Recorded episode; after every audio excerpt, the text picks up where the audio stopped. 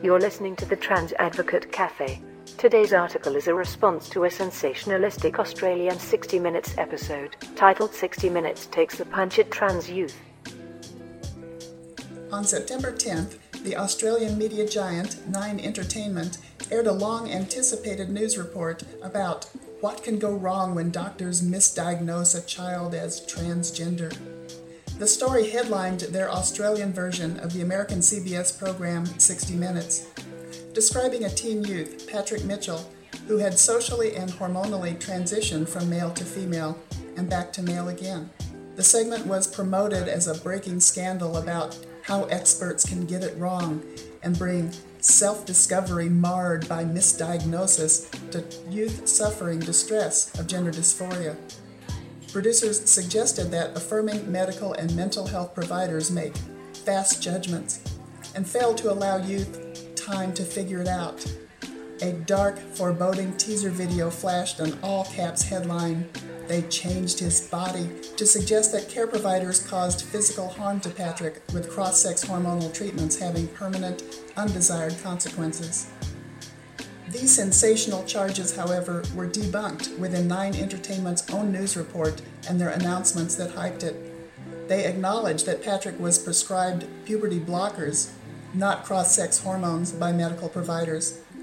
Most important, they revealed that it was Patrick's mother, Allie, not physicians or mental health clinicians, who ignored medical advice and gave her own prescription hormone pills to her child. It was the mother, not the supportive experts, who inflicted partly irreversible changes to her own child's body and denied Patrick the time needed to reach appropriate care decisions. Tragically, these changes were ultimately regretted. Medically supervised blocker care would have given this youth time to mature, to give informed consent for cross sex hormonal care at a later point, or to discontinue treatment and resume pubertal development of their birth assigned sex without irreversible consequences. The 60 Minutes report neglected to mention internationally respected standards of care for trans individuals published by the World Association for Transgender Health, WPATH. The current seventh version of the standards clarify that puberty suppressing medications give adolescents more time to explore their gender nonconformity and other developmental issues for those facing trauma and possible disfigurement of incongruent natal puberty. Such treatment prevents the development of sex characteristics that are difficult or impossible to reverse if adolescents continue on to pursue sex reassignment. The broadcast report omitted comments and interviews from experts in trans youth care and medical policy, even though Nine News producers had previously contacted Dr. Sam Winter, an associate professor of health sciences at Curtin University in Perth and a member of the WPATH board of directors. Remarks by therapist Dr. Elizabeth Riley were also absent from the broadcast, although she did appear on a Nine News webpage. Instead, the report offered only a single authority Dr. John Whitehall, a professor of pediatrics at Western Sydney University. Whitehall is an outspoken opponent to social authenticity for trans children and blocker and medical transition care for gender dysphoric adolescents.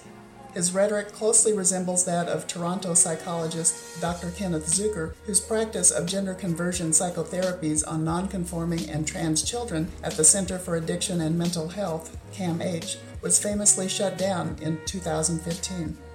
Whitehall refers to corrective transition surgical care as surgical abuse and has literally compared himself to Jesus Christ as a martyr to intimidation by activists. Most telling, Dr. Whitehall promotes himself as an expert on trans youth treatment issues on the basis of his tenure in pediatric practice. Yet he admits that, quote, I have not seen a case of childhood gender dysphoria in 50 years of medicine. In his 60 Minutes interview, Dr. Whitehall stereotyped trans youth as mentally ill, repeating that hormonal transition care is experimental and smearing those who disagreed with him as opposing science. He said, There is no proof that this is going to work. You think that their emotional problems are going to get better by giving them estrogen? It's not called scientific method. In truth, however, the stereotype equating gender diversity to mental illness has been refuted by WPATH, the World Health Organization, and other authorities worldwide. Moreover, the efficacy and medical necessity of hormonal transition care is recognized by a growing consensus of medical experts, including WPATH, the American Medical Association, the American Psychiatric Association, the American Psychological Association, and others. Dr. Whitehall frequently cited Zucker's trademark 80% desistance axiom, which postulates that gender dysphoria and non birth assigned gender identities are just a passing phase for the vast majority of young gender dysphoric children. Whitehall stated, the good news is that in all the major articles, these children will revert to the natal sex through puberty. He went on to say, What we should do then is have confidence in the statistics and not mess up the child along the way. In fact, Toronto and Dutch studies behind the 80% desistance stereotype have been criticized for shortcomings in rigor and unsupported conclusions, including sample bias in intake criteria, results skewed by punitive psychotherapy practices, omitted long term follow up, conflation of desistant gender identity with closeted gender identity, discarded retrospective evidence, and misstating non participation at follow up as quote unquote desistance. Moreover, even if we accept the desistance axiom at face value, Whitehall is mistaken to apply it in Patrick Mitchell's case. It only applies to young prepubertal children, not 14 year old teens. Zucker and CAMH colleagues have stated, I'm quoting, we take a very different approach when we work with adolescents with GID meaning gender identity disorder, than when we work with children with GID. This is because we believe there is much less evidence that GID can remit in adolescents than in children. If the clinical consensus is that a particular adolescent is very much likely to persist down a pathway toward hormonal and sex reassignment surgery, then our therapeutic approach is the one that supports this pathway. End of quote. In science, those making the claim bear the burden of proof to defend that claim, and the 80% desistance axiom has fallen far short of that standard. Anti trans extremist groups in the United States wasted no time capitalizing on the Australian 60 Minutes report. These included Gender Trender, a Raymondian or trans exclusionary radical feminist, also called TERF, blog website and the Family Research Council, a hate group, according to the Southern Poverty Law Center, and a central influence to President Trump's policy banning transgender service members. Parents of Gender Diverse Children, an Australian support organization for affirming parents and families of trans and gender diverse children, issued a calm response that defied the stereotypes proffered by Nine Entertainment.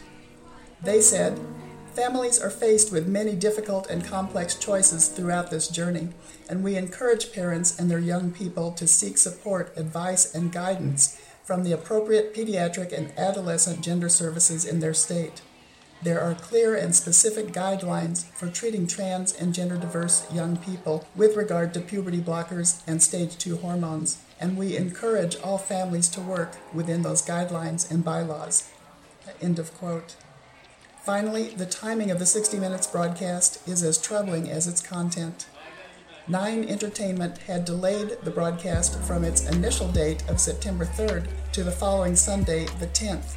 This delay coincided with an Australian High Court decision on September 5th to dismiss legal challenges to a national referendum on Australian marriage equality. The national postal vote which has energized anti LGBTQ political extremism, is expected to proceed this week, just days after this inflammatory and misleading 60 Minutes broadcast. If Nine Entertainment had intended to influence the marriage equality vote, their timing could not have been more convenient. This is not a story about the experts getting it wrong in providing respectful, evidence based care to gender dysphoric children and youth in accordance with internationally recognized standards. Rather, this is a tragedy of a horrible, unethical parental mistake and political exploitation of its victim.